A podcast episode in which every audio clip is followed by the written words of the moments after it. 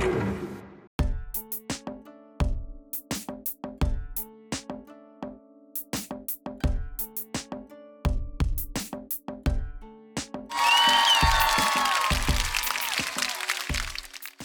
んにちは、トミトです。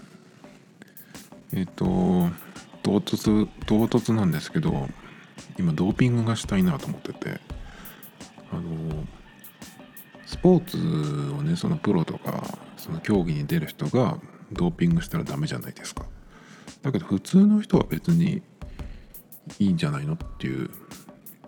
ことで、ドーピングを、えー生活に取り入れられないのかなとかよく考えてるんですけど、まあ、その筋力アップとかねいろいろその、えー選手はやっちゃダメだけど普通の人はできないのかなと思って、まあ、そんなことを考えてるんですけどまあなんでそんなこと考えてるかっていうと今あのグルタミンっていうあのサプリなのかわかんないですけどあのプロテインみたいな粉の粉末のやつがあってでそれをその水とかなんか飲料に混ぜて飲むっていう飲み方なんですけど、年末ぐらいからちょっとあのいいなと思ってて今もねちょっと買う寸前まで行ってるんですけどあの、値段じゃないやえっと味がねちょっと分かんなくてどういう味なのかなっていう。でまあまあその量もえーっとですねまあ1ヶ月から40に40回分ぐらい。そんぐらいあるので、まあ、味がちょっとわからないのはなとか思ってるんですけどね。だけど今の時期にも結構よくてその免疫力を上げてくれるっていうのもあってあとはまあそのランニングしたりとか筋トレしたりとかするのでその後の、ま、疲労回復にもねすごくいいっていうことでちょっと特に今の時期飲もうかなと思ってまして、まあ、もしかしたらあと1日2日で買ってるかもしれないんですけど、まあ、そんなことをね考えてましてまあドーピングをねそもそもやればいいじゃんっていう普通の人なんだとねまあそんなくだらないことを考えてるんですけどえっ、と今日はあの年末年始であのこれを消化しようと思っていた YouTube の後で見るのねリストに結構その100本ぐらい動画が溜まっていてでまだ全然その片付けられてないんですけど、まあ、ちょいちょい少しずつねあの見てるんですがそれで結構、まあ、自分の見てるものが割とその日本語のものはあんまり見ないようにしてるっていうのもあって結構海外発のものが多いんですよ。で結構その、まあ、需要があるかどうか分かりませんけど、まあ、こういうものを見てます的なね紹介みたいな感じでねあの今回見たものとかあとはまあそのチャンネル登録してるものもあるのでその辺をねあの喋っていこうかなと思ってるんですけどと言いながらまず一番最初に紹介するのがこれ日本人なんですけど日本の人なんですがアメリカに住んでる方であのよく大石ゆかさんっていうね方であのバックスペース FM っていう有名なポッドキャストに去年去年の途中までかなやってたと思うんですけどまあそのゆかさんという方がえっ、と YouTube をやってるんですけどで結構ねそのアドビ系のソフトとかのそのなんていうんだろうあれは。そういうその教えてくれるんですねその使い方を初心者向けに。まあそのゆかさん自体が結構いろんなものを積極的にやっていくっていう方で、まあ、その自分のその勉強がてらにその身につけたことをすぐにねこうアウトプットするっていうような場所でもあると思うんですけど。で今回ね僕のその後で見るリストに入ってたやつっていうのが SparkAR っていうソフトの使い方、まあ、これを使ってこんなものを作ってみたっていう動画なんですけど。でそれが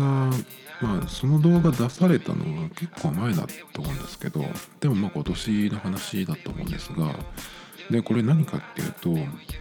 インスタとかあと Facebook ですね特に Facebook のその動画をアップする時にあのスナップチャットとか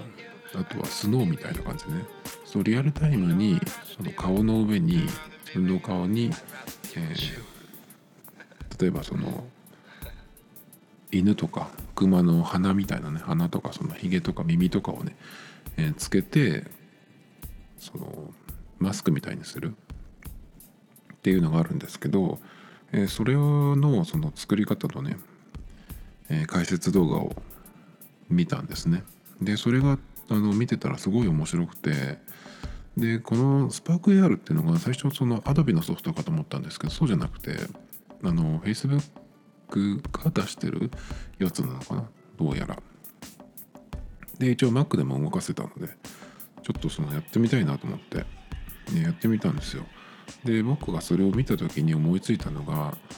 このえ、ー、とポッドキャストの Twitter とえ、ー、とインスタのアカウントがあるんですけどそのアカウントのうんとアイコンにしてる顔があるんですけどあの空に空の雲がその顔みたいになってるちょっとねあの変なアイコンなんですけどそれをもし動かすことができたらあのバーチャル YouTuber じゃないけどなんかそういう感じでね動画でそのこの喋りと合わせてできるんじゃないかなっていうのがちょっとあってでやってみようと思って、えー、やってみたんですけど結構ねまだそのゆかさんの、動画もそれはすごい分かりやすいんですけど僕が最初にそのソフトをスパーク AR をまあ起動して一番最初に目についたところがそのまあでももしかしたらそのゆかさんがアップされた時よりソフトがもしかしたらバージョンアップしてできることが追加されてたのかわかんないですけどあのー、そのゆかさんが動画でやっていた自分の顔にそのペイントするようなね、え、やつだけじゃなくてそのオブジェクト自体を動かすとかあとはその完全にその、えー、自分がその使いたい画像をマスクみたいにねよくあのパックのやつあるじゃないですか。顔にするパック。それがあの歌舞伎の模様になってたりとかあのアメリカのバンドのキッスのメイクみたいになってたりとかね。ね結構今いろんな種類があるんですけどそんな風にそのリアルタイムに自分の、ね、顔の上にそのマスクをね載せるっていうのがあったんで、まあ、そっちをよくやってみようかなと思ってやったんですね。最初はその顔の、えー、空の顔の画像そのものを動かせないかなとか思ったんですけどちょっとそれが、えーと、パッと見た感じはよく分かんなかったので、まあ、諦めてあのまあ、フェイスマスクっていうのに、ね、してみたんですけどそうしたら割とすぐにできました。だけどやってるうちにちょっとその僕の Mac が割とそのパワーがなくてあのエアーの11インチなんですね。で結構もう何年使ってんだろうってぐらい使ってるのでもしかしたら7年目くらいになるかもしれないですけど、まあ、普通に使ってる分には全然問題なくあの GarageBand あのちゃんと動いてくれてるので、まあ、今でもね、え、それでなんとかやってるんですけど。だけどちょっとねあのそのスパーク AR を動かすにあたってそのシステム要件を見なかったんですけど、まあ、とりあえずやってみればわかるだろうと思って。で結構その動画 iMovie とかも使ってる時もそうなんですけど iMovie の場合はその編集してる時はいいんだけどその書き出す時がすごく時間がかかるんでやっぱりちょっとパワーが足りないなっていうのはねもちろんその実感してたんですけどまあ AR でその 3D でグリグリ動かすっていうのはねやっぱりパワーが必要だと思うんで無理かなと思ったんですけど意外にそのフェイスマスクを作るだけのだったらなんとかねあの普通になんかこの固まったりとかレインボーが出たりするってこともなく使えたんで。えっ、ー、とまあ大丈夫かなと思ったんですけどその時イヤホンしながらやってたんですけどなんか音がするなと思ったらやっぱりファンが曲がってて結構ねこのあの高回転してましたね。高速回転してました。でそのくらいの回転って真夏にあの暑い時にねその Mac を使ってると結構なるようなことだったんでこれはかなり負荷かかってるんじゃないかなと思って、えー、一回ねやめて本当はねもうちょっとあの使えるようにしたかったんですけど、まあ、僕のそのもしそれを作るんだったらっていうその目的というか最終的なねこういうのを作りたいなっていうのはそのやっぱ YouTube で作る動画を作る時に使えたらいいなと思ってまあでもそのスパーク AR 自体は Facebook とインスタで使うっていうやつだったのでまあインスタでインスタライブとかで誰にも公開せずにやってそれを保存しといてえっと、まあ、YouTube に上げるようにすればいいのかなと思ったんですけど。ただね動画にする場合あの声を僕変えたいんですよ。このポッドキャストも実は僕のその本当の声じゃなくてえっと GarageBand の機能で少し声を低くしてます。あの極端にその性別が変わるくらい、えー、声のその質というかトーンを変えるっていうのもできるんですけどそれだとねちょっとそのよくテレビであのプライバシー保護のため音声を変えてますとかっていうねやつがあると思うんですけど、まあ、それに近くなっちゃうんですよね。だからちょっとねあのー、まああんまり極端にせずでも自分の声じゃないってはっきり分かるぐらいの感じにしようと思ってちょっとねあのトーンも落としてるんですけど、まあ、なんでもし動画で何かやるとしても声だけはねその喋った音声だけは別に引っこ抜いて、えー、 GarageBand でやっぱりそのトーンを変えてね。でそれを書き出して動画にもう一回くっつけるっていう風にしようかなと思ってたんですけどまあただその動画にした後にねその音声だけ引っこ抜いてやるのがスムーズにできるのかどうかっていうのもちょっと分かんないので一応その Mac の場合は動画ファイルをあの Mac に入れた状態。で Finder でえー、っと2本指タップとかコントロールクリックとかするとメニューが出てくるんですけどそこから確かそのエンコードするっていうメニューがあるんですけどその時にあの音声だけっていう風にできるので、まあ、Mac の場合はね音声だけ抜き出すっていうのはまあ簡単だと思うんですけど。まあそれでもね、えっと、一応どういう風にやるかなっていうのもちょっと考えとかなきゃいけないんで、まあ、その辺がねちょっとねまだできてないので本格的にその、えー、動画をやろうっていう風にはねまあなってないんですけどまあでもね動画にするっていうとやっぱり今言ったみたいに Mac のそのスペックを上げなきゃいけないんでまあでも今年はね多分買うと思うんですけどもあの今のところやっぱりこの間出たばっかりの、えー、MacBook Pro の16インチ。それがやっぱり一番いいかなと思うんですけど今 Mac11 インチってやっぱりこの大きさだから外にちょっと持っていける持っていこうっていう風になるんですよね。今までは15インチとか13インチとか使ってたんですけど13インチでも結構ね持ち出すには重かったのでやっぱりこの11インチっていうサイズは本当にそういう意味ではね他にない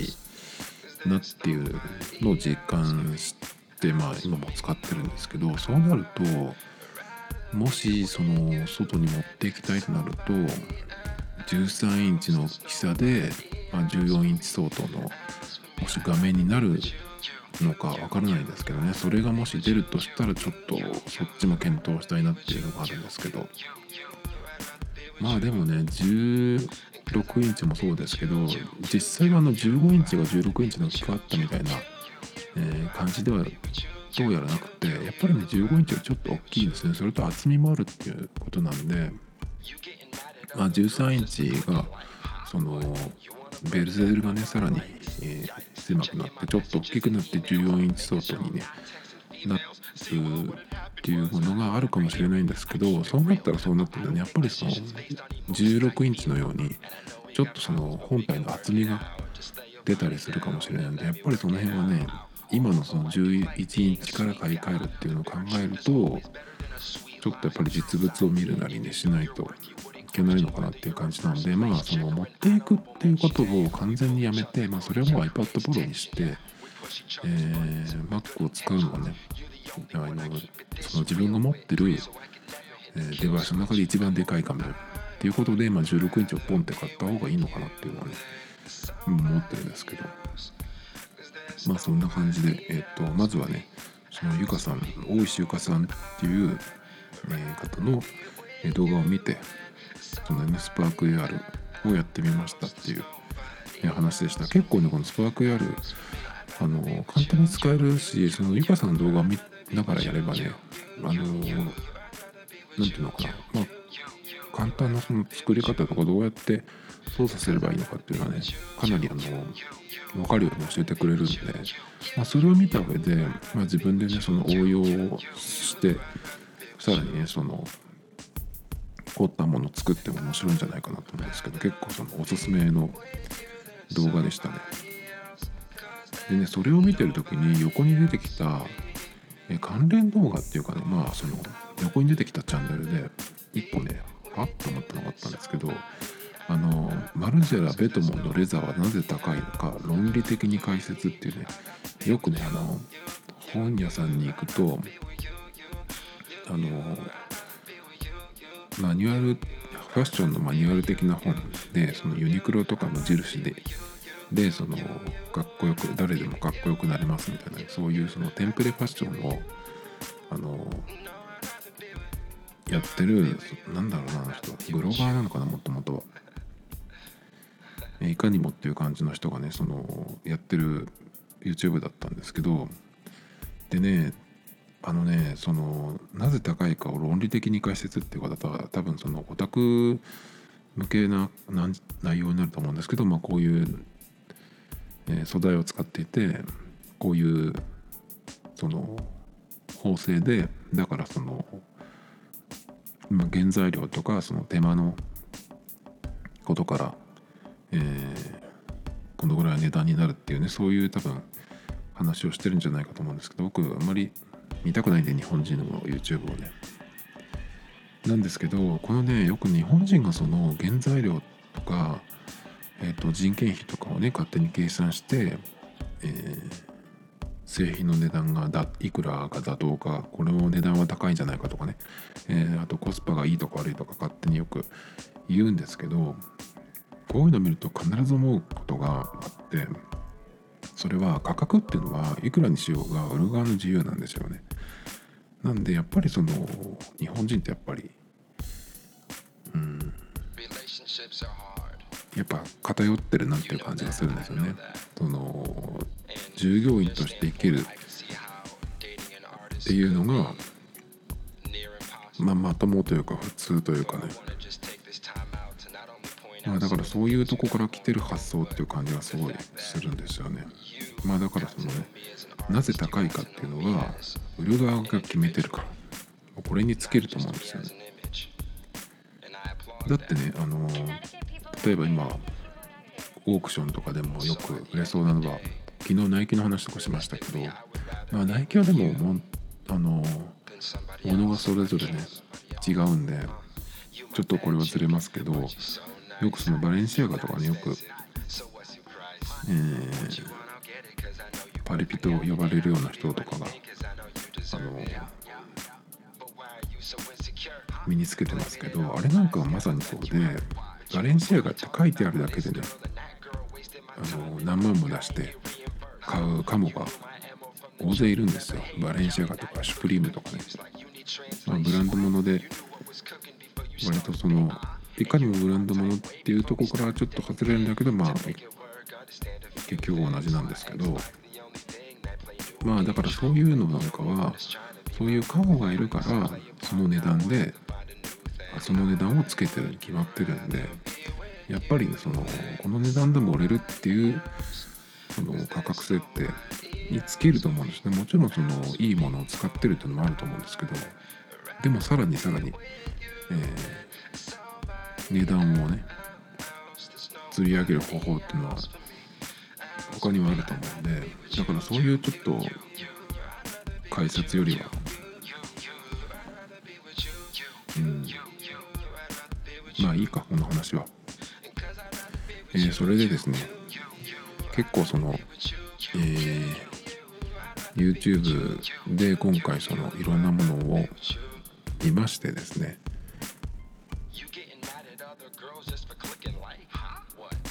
で他にもねいろいろその結構紹介しようと思う動画があるんで、まあ、次々今から喋っていこうと思うんですけど、まあ、まずそのね、えー、スパーク AR の、えー、入門編というね動画でした。その次はですね、えー、ここからもう完全に海外の、え、ものになるんですけどベストデイビッド・ベッカムヘアスタイルズメンズヘアインスピレーションっていうタイトルなんですけど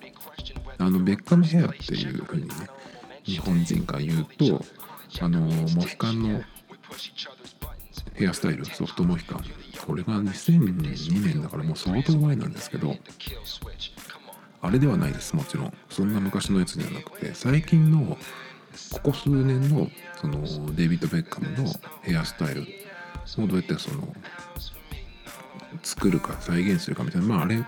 元にしたその、えー、ヘアセットの動画なんですけどあのねこれが面白いなと思ったのは結構その今の、うん、流行りを見てると特にその白人の人のメンズの、えー、ヘアスタイルですね、まあ、相変わらずそのサイドとバックは刈り上げてその刈った後その上の方とこうグラデーションにしてつなげていくっていうのはねフェードカットとかっていうらしいんですけどそれが結構ベースになっていて。で前髪とかはね結構長めにしといてで後ろにこう流していくっていう感じなんですよね。でその作り方を見てるとあのドライヤーで、えー、こう後ろに流していってブラシを使ってこうボリュームを出すような感じでやってるんですけどそこだけ見てるとなんかその昔の日本の床屋さんがや作ってたよねそのオールバックみたいなね。なんかなんつったらいいのかな。かなり前の関根勤さんみたいな髪型。あれを作るなんか工程にちょっと似てるんですけど。でももちろん今のそのこの動画でやってるやつはそういうのじゃなくてそこからもうちょっとこう何て言うのかな後ろに流しつつもいくつかのこう束にしていくっていう。やっぱりちょっと日本の流行りの髪型っていうのも、えー、特徴的なんですけどやっぱり日本の髪型ってあの何ていうのこうバサバサタバカンを作るやつっていうのが定番なんですけどあれもなんかこの海外のやつを見てるとまあ、日本の人と頭の形とかその髪質とかねだいぶその髪の色とかもあるし全然違うので多分そのヘアスタイルの考え方って全然違うとは思うんですけどそういうそうは言ってもあんまり日本のその髪型そういうなんか美容師がモデルを使って作るのもそうだしその流行ってる髪型もそうだけどあの細かい違いはあるかもしれないんですけどあんまりその変わってないかなっていう気はしますね。あのそれこそ、えー、なんだっけそのベッカムヘアが終わった後ぐらいにその今はもうホストの人しかやってないと思うんですけどウルフカットみたいなねまあいまだにそういうのやってる人もいますけどただねこれでベッカムヘアって言ってそのベッカムの髪型ををその見ていくと僕なんかよく思うのはベッカムってあのあれだけねその昔自分の髪型が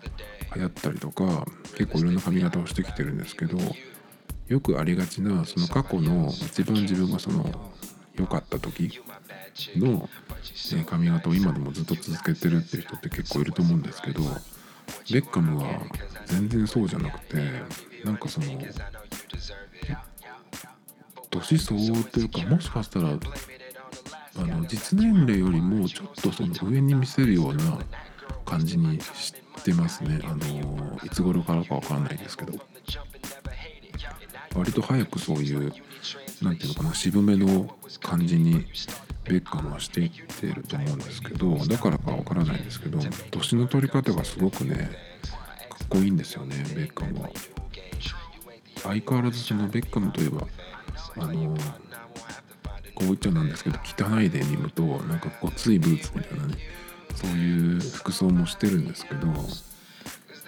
やっぱりそのフォーマルというかねスーツもやっぱり決める時はすごく決めるし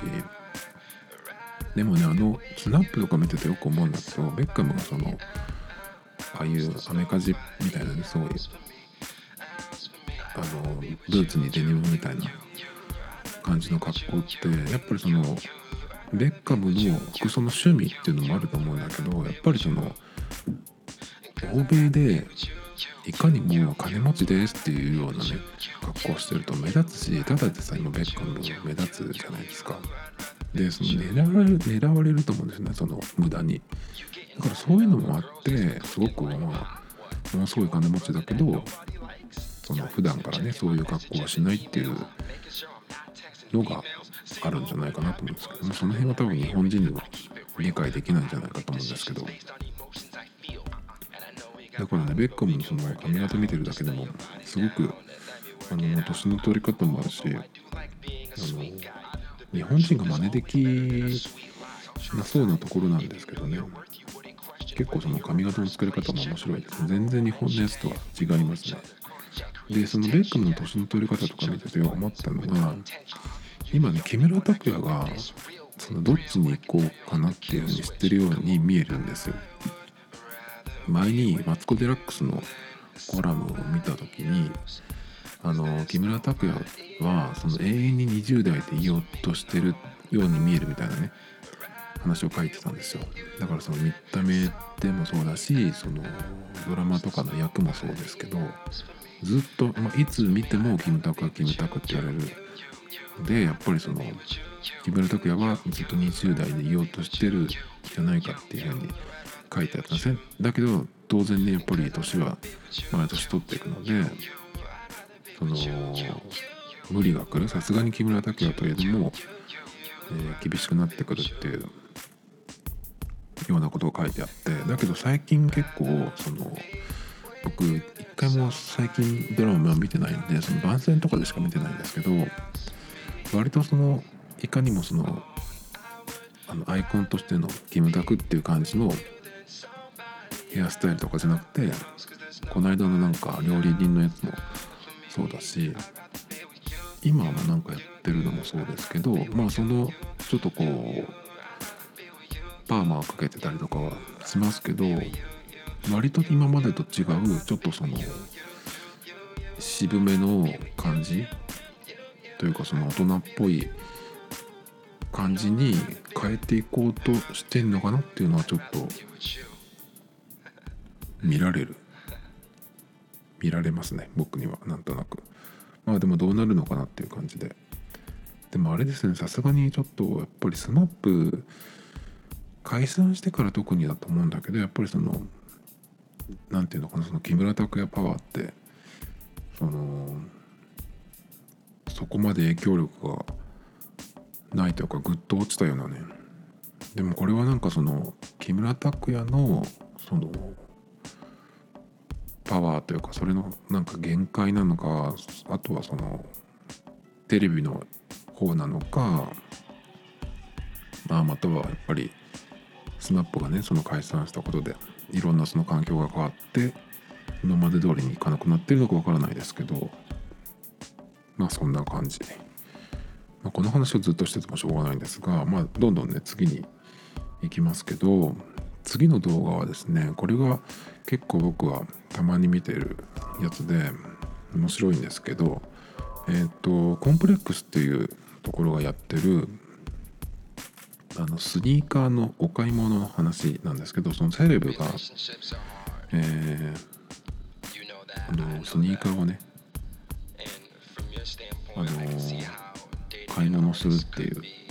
やつなんですけどあれ今メモがどっかに行っちゃったのえっ、とまあいろんなそのジャンル問わずいろんなその海外のねセレブと言われる人たちがこのあるスニーカー屋さんに来てですねこれもちょっとちゃんと調べれば分かると思うんですけど僕もただその映像を見てるだけなんで結構いろんな人が来てるんですよ。あの音楽系の人も来るしサッカー選手のねえっとこの前の去年かな？去年のワールドカップでフランスが優勝したんですけどその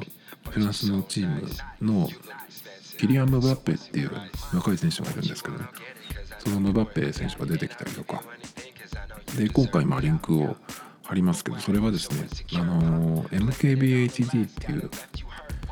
ガジェットとかねそののレビュー動画を上げてるものすごく有名な人なんですけど、まあ、その人がね、えー、来てまあそのなんかいろんなスニーカーの話をして、えー、大体ねみんな最後に必ず何かこう買っていくんですよ何種類か。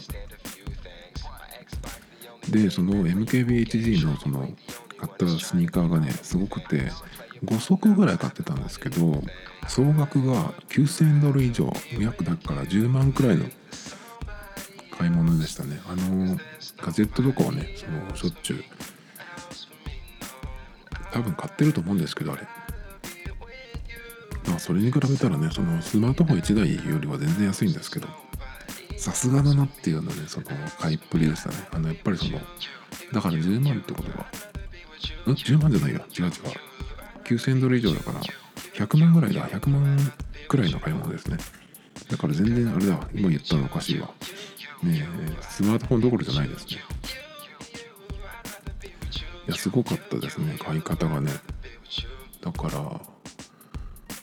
高いやつはまあ10万超える1足っていう感じでまあオフホワイトとかですともう多分入ってたと思うんですけど。やっぱりなんかジョーダン1のイメージがあるんですけどあのマルケスさん。やっぱりそこでもジョーダン1のスニーカー買ってましたね。結構これ面白くていろんな人の、えー、全然知らない人とかも出てくるんですけどそれ行くっていうようなねのもあったりしてでも結構な金額をポンと買ってるんでまあこれ話がね本当に英語が分かったらもっと楽しめると思うんですけど結構これはあのまあまあな頻度で更新されてるので面白いです。それから次はですねえー、っとここからはちょっと音楽の話になるんですけどえー、っとこれはポール・デイビスさんっていう人がやってる動画でですねこれはですねあの割とその音楽理論みたいな話をよくしていますこの人がギターがバカ馬の人ででこの動画はですね「えー、What Cause Sound Good Together」っていう、えー、ミュージックセオリーエピソード7ということであのコード進行のね話の解説をしてくれてます。多分これこの話自体はそんなに難しくなくてコード進行のえ、ことをなんか本で読んだりとか、まあ、動画とかで、ね、その基本的なことを、えー、見たり聞いたり読んだりしたことがある人だと多分その英語が分かんなくてもスッて入ってくると思うんですけど結構ねその他にもねそのコード4つだけの曲とかねそういうのをその、えー、解説してたりとかしてこれもね結構、えー、のよく見てますた。まにそのチャンネル登録してて。で何がきっかけでこの人にたどり着いたかなってもちょっと分かんないんですけど。えっとこのねポール・デイビスさん。音楽ネタでまあよく見てます。それとねもう一人そのギター系の動画でよく見てる人がいてそれがですねこれ何て読むんだろうな。アンドレア・ボマ・ボッカルストさんっていうのかな。多分違うと思うんですけどアンドレアアンドレアさんですね。この人はあのすごくその何ていうのうんさっきのポール・デイビスさんはその割とその解説とかね、えー、音楽の理論的な話とかね、えー、をしてくれる人なんですけどこのアンドレアさんっていう人はえっ、ー、とコピーですね。コピー系の演奏なんですけどこの人が面白いのはえっ、とメタルのギターリフだけとかねそのロックの有名な曲のリフだけを集めたものとかその結構ねリフとか、えー、をそのコピー何曲かこうコンピレーションのように集めて、えー、弾いてる人なんですけどすごいこの人もバカ馬でと長いものだと50曲とかあるかなたまに。そのまあ全部じゃなくてそのフレワンフレーズとか。でまあリフなんでまあある程度の長さあるんですけどそれをねそのまとめて結構バンドごとにねやったりとかするんで結構ねそのロックで何か聞きたいなとかっていう時にそのそっからあこれ聞いたことあるなっていうのもあるしこれちょっと聞いてみたいなってなってね。そっからその新しい曲を知ったりとかできるんでまあそういう時にね結構このアンドレアさんの動画を見てます。そしてですね次はあこれはですね、えー、 Liquid Fire Spreading Over Grass in Slow Motion っていうタイトルでですね The Slow Mo Guys っていうチャンネルがあるんですけどこの人たちは何をやってる人たちかっていうとあのいわゆるハイスピードカメラっていうスーパースローが撮れるカメラがあるんですけどそれでいろんなものをこう撮ってるっていう、えー、チャンネルですね。で一時期すごくスローモーション動画にハマりましてなんかないかなと思って探した時に見つけたのがこのスローモガイズです。でこの今回リンク貼ったやつはですね何をしてるかっていうと、えガソリンを多分ガソリンだと思うんですけどをえっとバケツみたいなのに入れてそこに火をつけて危ないですね。でそれをそのガソリンをそのガラスに思いっきりそのぶん投げるんですよ。でその様子を、まあ、ハイスピードカメラで撮るんですけどこれがね結構まあすごくてその綺麗というか迫力というかね多分映画とかでもこういうの撮ってるんじゃないかなっていうようなちょっと雰囲気はあるんですけどそれをねちょっとよくこれ燃えなかったなっていうぐらい。でね毎回これが面白いんですよ毎回そのスーパースローのやつがね。で僕もたまにその iPhone のカメラでスローで撮れるのがあるんでここをスローで撮ったら面白いかなとか、例えばそのま動いてるもの噴水とかとかよく撮ったりしますけどなので何でもそのスローで撮りたくなるっていうのはちょっとわかるっていうのがあるんですけどね。今はまあスローで撮るようなものに、えっと、この間ちょっと紹介したんですけどスペクトルっていうものかな？あの去年の2019年の、えっと、ベストアプリみたいのになってた iPhone のカメラアプリなんですけど僕たまたまそれをえー、買って持っててあれこれってと思ってまあそこでまたちょっと使い始めたんですけど。あの動くものを見つけたらとりあえずそれでね、えー、撮ってみるっていうのをよく最近やってるんですけど。でもまあ噴水とかもかなりその、えー、いい感じに撮れるんですけどなんか他にもその動くものでそのカメラで撮って面白いものをえー、こんなのが撮れるっていうのをね見つけたいなと思うんですけど、えー、次です。次はですね、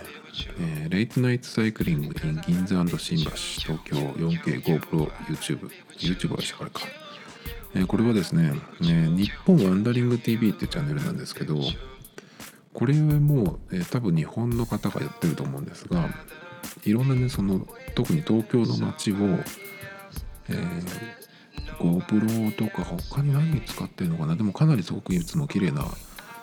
映像でそれをこう持ってねお散歩してるっていう、えー、動画ですこれは。これもか。で毎回いろんなとこに行っていて、まあ、これは新橋銀座の新橋ですけど、まあ、渋谷とか新宿もあるしあとなんだっけこの間池袋もあったし結構いろんなとこに行ってます。そういうなんかメジャーなとこばっかりじゃなくて千葉の松戸とかもありましたね。だからなんか知ったことある人はあのあっと思うところも出てくると思うし。でねこれがね何がいいってね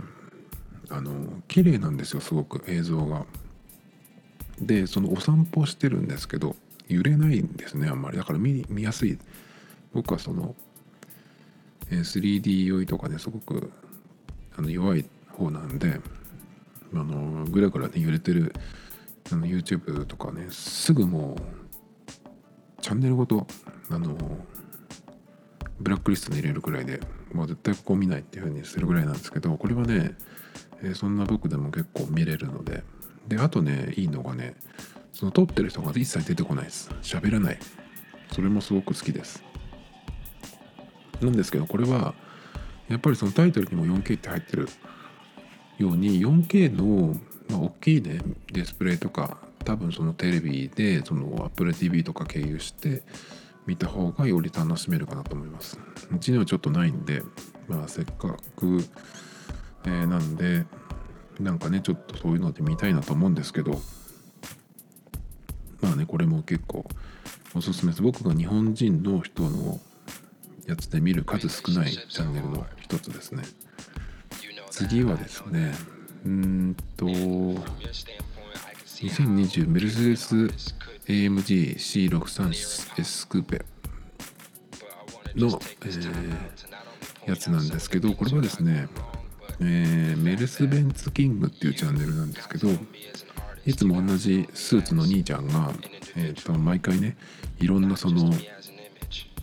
メルセデス・ベンツの車を、ま、運転したり運転してねそのいろんなこう、まあ、レビュー動画なんですけど結構たっぷり、えー、乗って運転してます。それからその内装とかも結構きっちり見せてくれるんで気になってる車がもしねメルセデスであったらここを見とくといいかなっていう感じがします。そのやっぱり写真とかだけだとなかなかその角度とかもね、えー、写真だと一方向だけなんでやっぱり動画で見るっていうのはそのものに関してはね必要になってくるんですけどこれは結構ね好きなチャンネルでこれも登録してますね。で割とそのメルセデス・ベンツなんだけど新しいあの車ですこの人がやってるのは。古いその昔のこうハンドルがでかくて細くてヘッドライトもこう四角い感じのあのベンツじゃなくて今のベンツなのでまあちょっとねクラシックなものが好きな方には全然その見たいものが出てこないと思うんですけど新しいものえー、見たいなって場合はねあのかなりいろいろやってくれるのでおすすめです。で今回これ、えー、リンクを貼ったやつは AMG の C63 のクーペなんですけど C63 ってことは C クラスですね。で結構ねその映像を見てるとあれは何だろうな。変速の時のショックかな。結構ねこう上下に揺れ前後にガクッとこう揺れてます。でカメラの設置がちょっとこの動画に関してはちょっと甘いからすごく揺れてる感じがあるんですけど運転してるねあの人を見ても結構そのショックが来てますね。まあ、そういう車種なのかなっていうのもあるしあとねやっぱり、えー、メルセデス見ると必ず思うのがやっぱりね C クラスまではちょっとモニターがねあのこうポコッとこう別でくっつけてあるような感じで今は A クラスも E クラスとか S クラスみたいな感じであのメーターの方からナビのねえっとモニターの方までこうくっついてるデザインになったみたいなんですけどこれの C クラスに関してはまだちょっとえっ、と分離してるというかちょっとねそれがね僕気になるんですよね。だからあれを見るとやっぱメルセデスは E クラス以上かなとかちょっと思っちゃうんですよね。でもまあ C クラス以上だったらそのレーダーの装備とかもあのしっかりついてるからいいんですけどあと C クラスの場合はやっぱりサイズ的にねちょっとこうあの A クラスよりはでかい方がいいけど S とか E だとでかすぎるって場合にちょっとねやっぱり日本のえ、道路事情なんかも考えると C クラスの方がちょうどいいのかなとかちょっと思ったりするんですけどやっぱりでも僕だったら SS はやっぱり E クラスかな？E クラスクーペか GLE クーペが僕は、えー、好きなんですけどね。まあそんな感じで、えー、次はですねまあこれまたちょっとガラッと変わります。これがうんとジミー・ファロンっていう人かな？っていう人がやってるそのアメリカのテレビ番組のワンコーナーの、えー、チャンネルだと思うんですけどスカーレット・ヨハンソンが出てます。でブラック・ウィドウっていうマーベルの、うんと、アベンジャーズに出てくるキャラなんですけどね。そのブラック・ウィドウの映画が多分2020年今年、えー、どっかで公開になると思うんですよね。もう全世界同時かな。それにしてちょっと早いなと思うんですけどもしかしたらアメリカは早いのかちょっと、えー、確認してないんですけど。でまあねその、まあ、スカーレット・ヨハンソンも好きなんですけど結構このジミー・ファロンさんの番組を僕は、えー、チャンネル登録していてあのかなりいろんな人が出てくるって結構見てます。でねこれはまあ英語がわからないんで、えー何を言ってるかわからないんですけど、まあ、これを聞き取れるようになりたいなっていうその目標のとして、えー、チャンネル登録してるものの一個ですね。割とそのノリはフランクというかちょっと下品かもしれないです。話の内容とか。でもこのスカルテン・ハンソンの話に関しては別にそんなことはないんですけど。この間カミラ・カベロがこれに出ててルックスはものすごい可愛いんですけど喋るとねなんかのなんだろうな。ちょっとホステスチックな喉をやったホステスみたいなね感じの笑い声で結構オバハンっぽい感じでね、えー、ギャップありでしたね。でこれに出てたミランダ・カーがすごいよくってこれも、ね、リンク貼っときますけどえー、っとね多分まだ前の旦那さんと結婚してた時じゃない？今はなんか Facebook の人じゃないっけ？Facebook じゃなくてなんだっけな？スナップチャットだっけ忘れちゃったけど。なんか IT の人と結婚したんですよね。でこれをこのそうミランダカー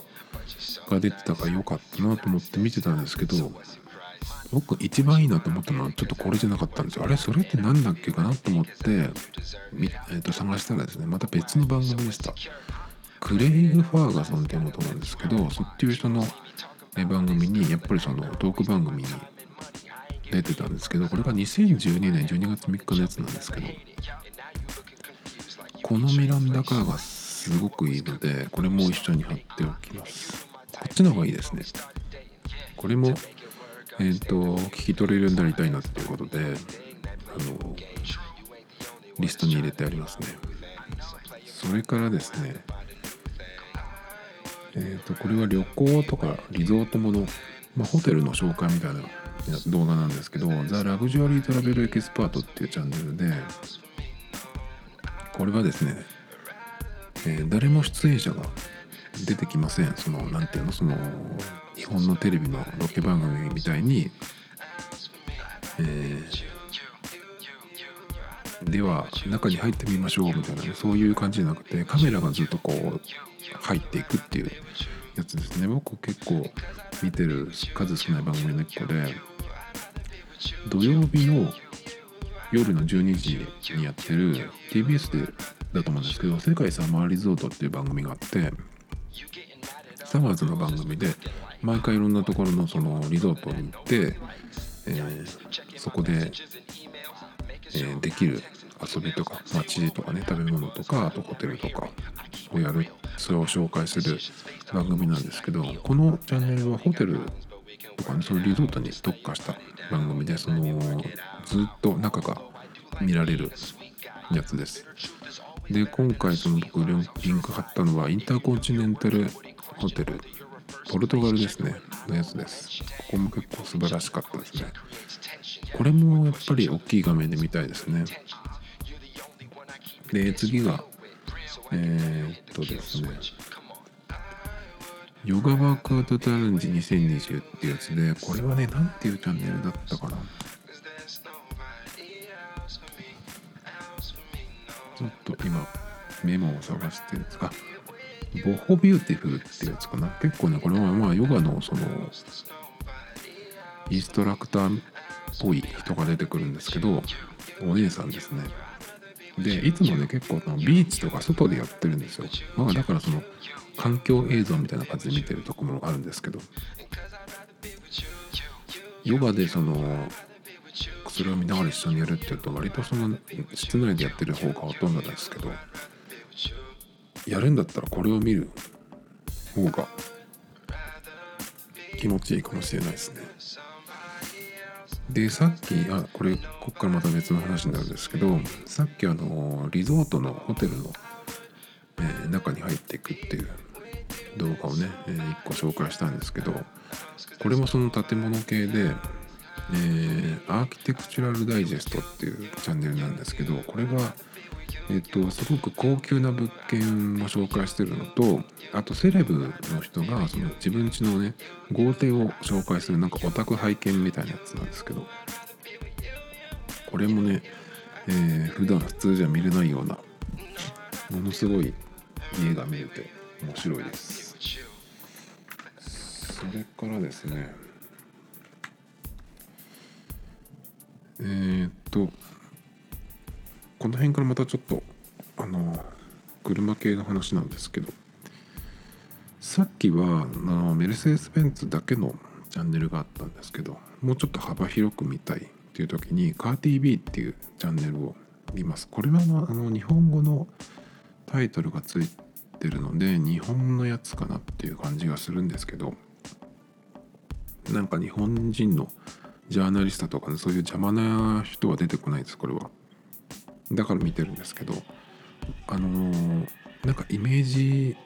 ビデオみたいなプロモーションビデオみたいなね車の。そういう感じですごくなんか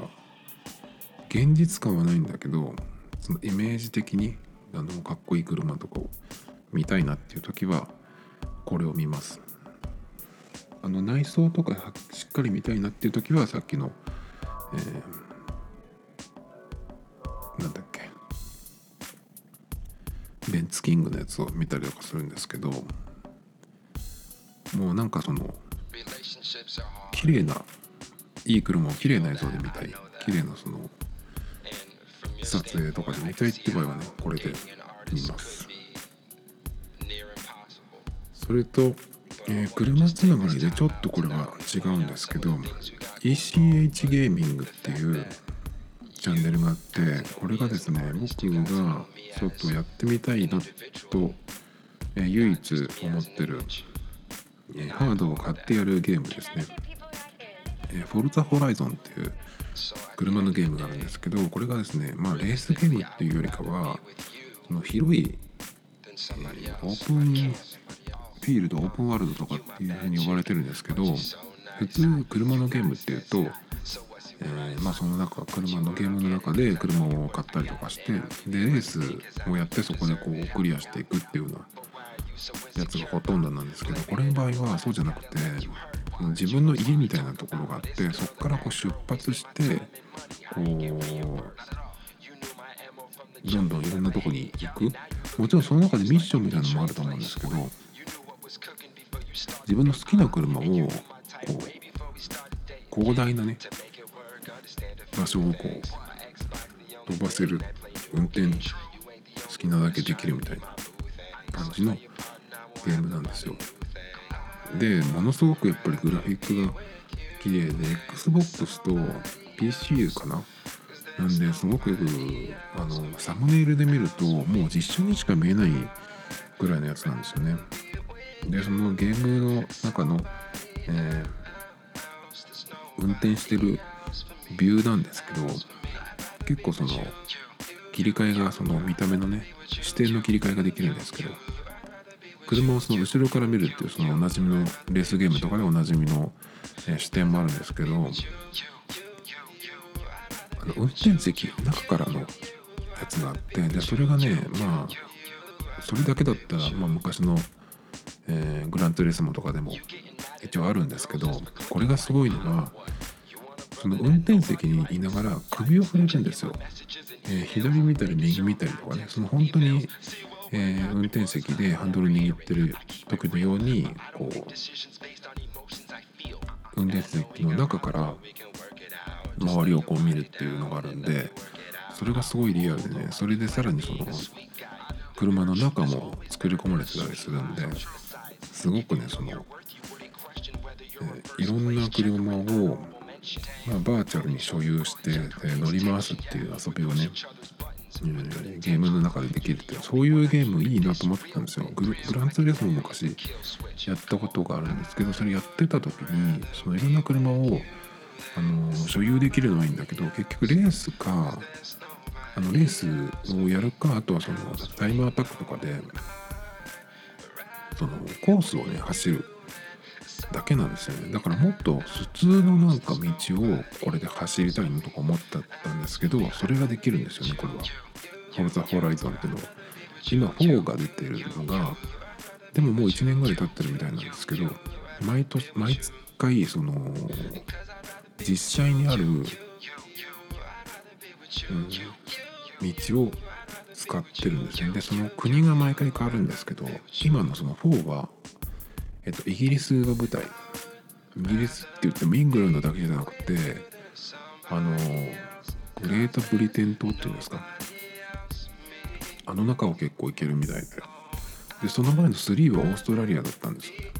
だからその、えー、中を車でバンバン行けるっていうね。まあ全土じゃないですけどもちろん。多分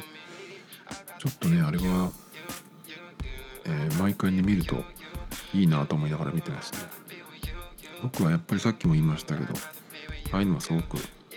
酔うのでできないんですよね。昔グランドセフトオートっていうゲームをやったことがあるんですけどやっぱりその自由に動けるのがいいなと思ってあれもまた車に乗っていろいろねこうゲーム内の、えー、マップをいろいろいけるっていうのが面白いんですけどあれもねやり始めてね3分しないうちにもうなんか頭が痛くなってやめました。もうああいうのできないっていうのがね分かりましたあれで。iPad でやってた時にバットマンとかスパイダーマンのそのゲームがあるんですけどあれもダメでしたね。車系はなんとか大丈夫なんですけどでもマリオカートでも調子悪くなるんであ、相当ダメです。だからもうフォルザホライゾンも、ハードを買ってやりたいくらいなんですけど多分ダメなんでそれだけねあの買ってやってもあのダメになっちゃうんでそれはちょっとね、え、できないなっていうことでたまにこれを見ることであのまあこれでいいやっていうふうにしてますね。結構ゲームに関してはなんかたまにこれちょっとやりたいかなっていうのがあるとまあゲームでねそのノーミスクリアのやつを見ればもうそれで結構あの満足っていう風になりますね。この間の龍が如くのやつとかもそうですけどもう本当あれで見れば OK っていう感じで。自分でやったら多分うまくいかないんでだったら上手い人のやってるやつを見ればいいじゃんっていう感じでね。まあ余分な出費がなくなっていいですけど、えでこれ最後なんですけどこれはもうあの日本人の人で、えー、見る数少ないチャンネルなんですけど「過去猫ブログ」っていうやつがあってこの猫結構見たことある人はどっかで見たことねある人いると思うんですけど。まあ割とこれも、えー、猫だけが写ってる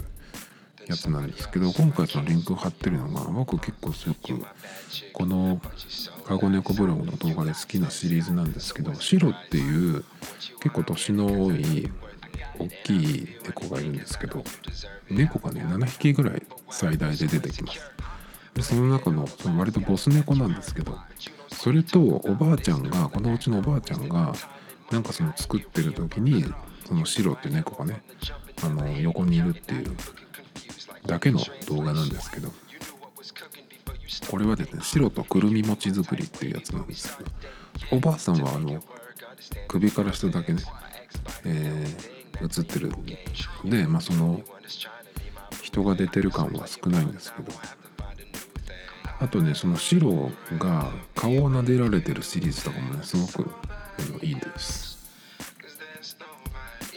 まあ、そんな感じで今日は、えー今よく見てる動画とかね。あとまあ後で見るリストに入れてあるやつを、えー紹介しましたけどまだちょっと、え他にも、えっと登録チャンネル登録してるものがねいくつかあるのでまたちょっと面白いものを、